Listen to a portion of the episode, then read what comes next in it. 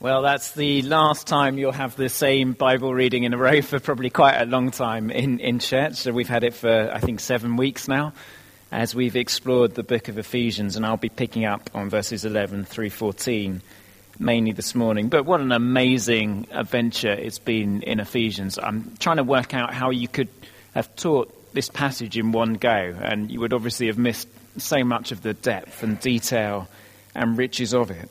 Um, so let's pray and see if we can have a crack at the last three verses. Father, thank you so much for all that this passage reveals about the grace that you've lavished on us, that you've chosen us, accepted us, adopted us, sealed us, signed us, and delivered us. And we pray, Lord, that you will open our eyes and our minds now to hear from you. In Jesus' name. Amen. Agamemnon was uh, a man you shouldn't mess with if you know your um, classics. He was the man who had um, got the most beautiful woman of the world, Helen, to marry him. And he'd gone into a, a pact with all of the tribal chieftains or kings of Greece and said, if anyone causes trouble to any of us, then we've all got to fight together. We've all got to club together. And cleverly, it was him who needed the help going forward. Because Paris of Troy uh, took a fancy to Helen, as did almost every other man of the age, and kidnapped her, wooed her. Maybe she was a willing kidnappee, took her back to Troy, and in that memorable expression, hers was the face that launched a thousand ships as the kings of Greece eventually got together and sailed off for a devastating war uh, that went on for years and years and years and then produced the, uh, the Odyssey and the Iliad later on for us to reflect on in our Greek and Latin lessons at school if you were inflicted with such things as a child.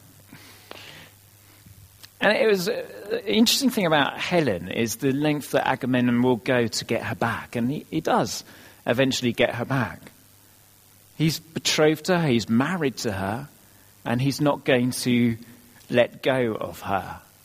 And there's not many parallels you'd want to draw between King Agamemnon of the, uh, of the ancient Greeks and the Lord God, but something of the tenacity of, I will not let go of you, is what we get from Ephesians 1, verses 3 to 14, and especially this final few verses we have here. Imagine having someone who would cause thousands of others to go to war on your behalf.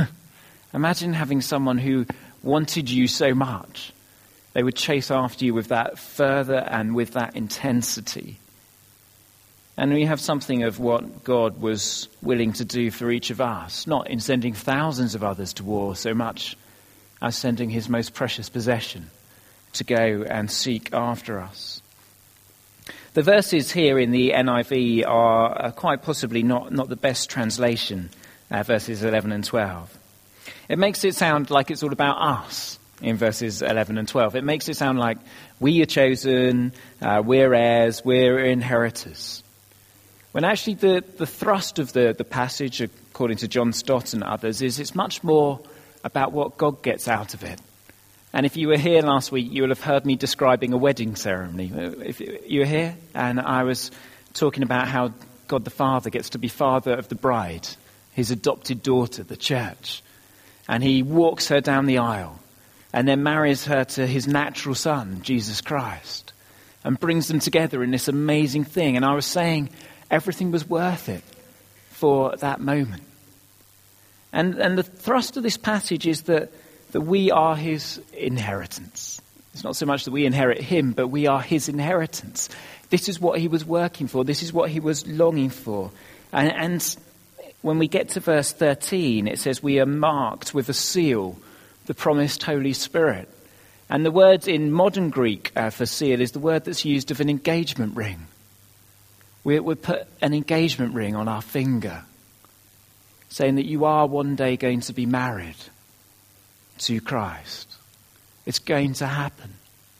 It's not a tenuous engagement where it might be broken off by some unscrupulous character. This is an engagement with the most loyal, loving, dedicated person who already knows everything about you. so he's not going to bring in an opt out clause.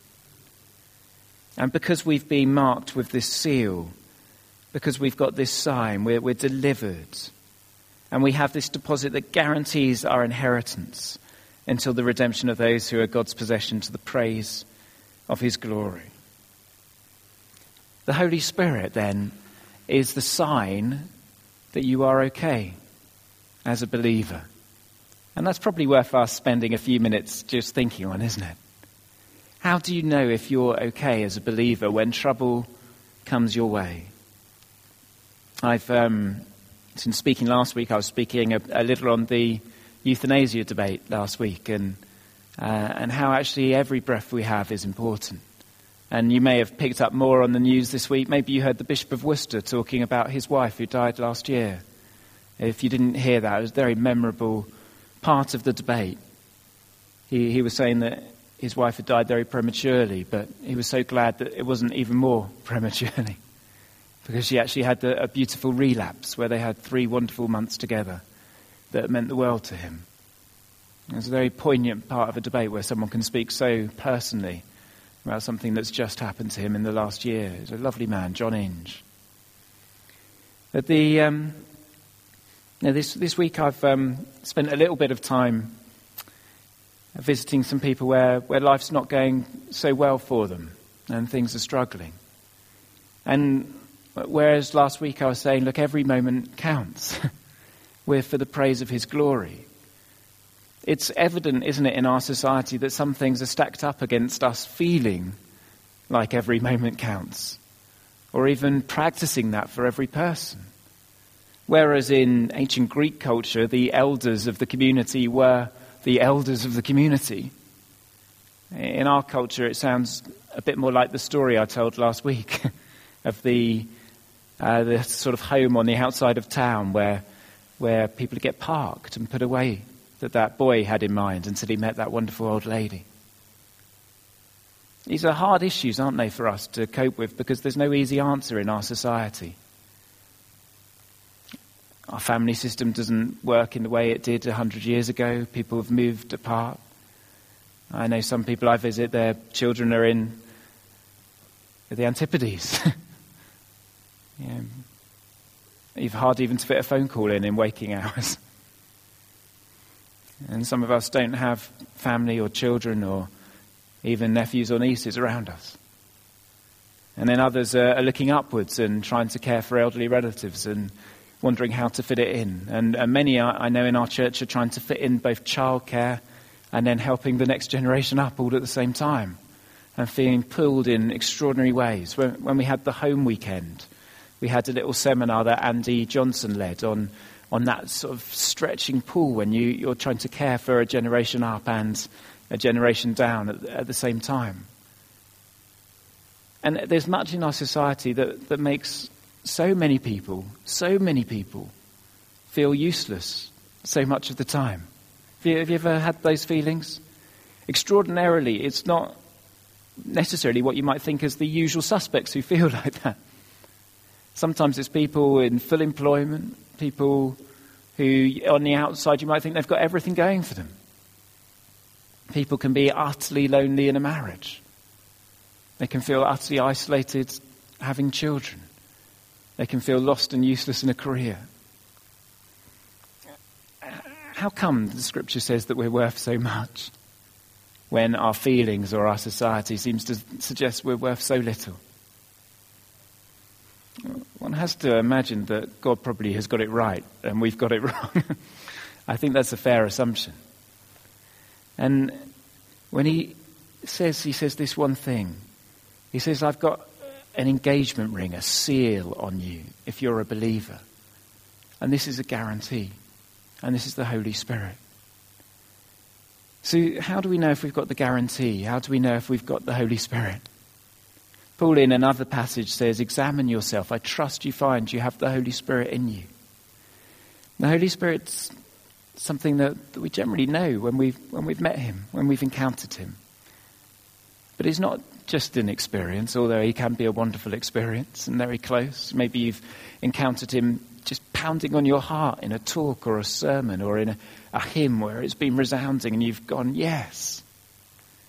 But actually, the, the sign that you have the Holy Spirit in Scripture is very, very simple. It's not any feeling or experience you've had, it's whether you can say one phrase. Do you know what it is? One simple phrase is the sign that you have the Holy Spirit, the sign that you have the deposit, the sign that you have the engagement ring that guarantees your inheritance forever. It's just one very simple phrase. It was the mantra of the early church. The early church who were asked to say that Caesar was Lord. Do you know what the phrase is? Jesus is Lord. See, it says in Scripture that no one can say that Jesus is Lord except by the Holy Spirit. If you can say that Jesus Christ is my Lord, then you have the Holy Spirit. And if you have the Holy Spirit, then you have an engagement ring. And if you have the engagement ring, you are going to get married to the King of Kings, the Lord of Lords, the Lamb of God, who sacrifices everything for you. If you have the Holy Spirit, then you have it all. You have it all. And if you have it all, if you're married to the King, then you are a face that would launch a thousand ships in God's eyes. And He would give it all for you. And you are worth immense things in His sight. You are precious beyond measure. And He's already launched a thousand ships of angels with His Son, bringing Him to earth. And he's going to launch them again when he comes back again in glory. If Jesus Christ is Lord, then you're on a one track, non returnable route to the wedding of the Lamb. And it guarantees your inheritance until the redemption of those who are God's possession to the praise of his glory. You see, the, the thrust of this passage that God looks at you and he chose you verses 11 and 12. It's talking about how he chose Israel as his portion, the Jews as his portion, but a parallel to us. And then verse 13, it adds us in and says, You were also included when you heard the word of truth, the gospel of salvation, and having believed, you were marked in him. In other words, you heard that Jesus was Lord. You heard the truth, the gospel, and you believed, and you were marked in him. Another way of looking at that seal is, is one of those old fashioned seals we don't use much anymore, do we? The candle wax poured in, and then the king's seal stamped on it. no one else can open it except for the king. You're sealed. Signed, sealed, and delivered, if you like, in the words of the, of the modern hymn or song. So, when does worth run out?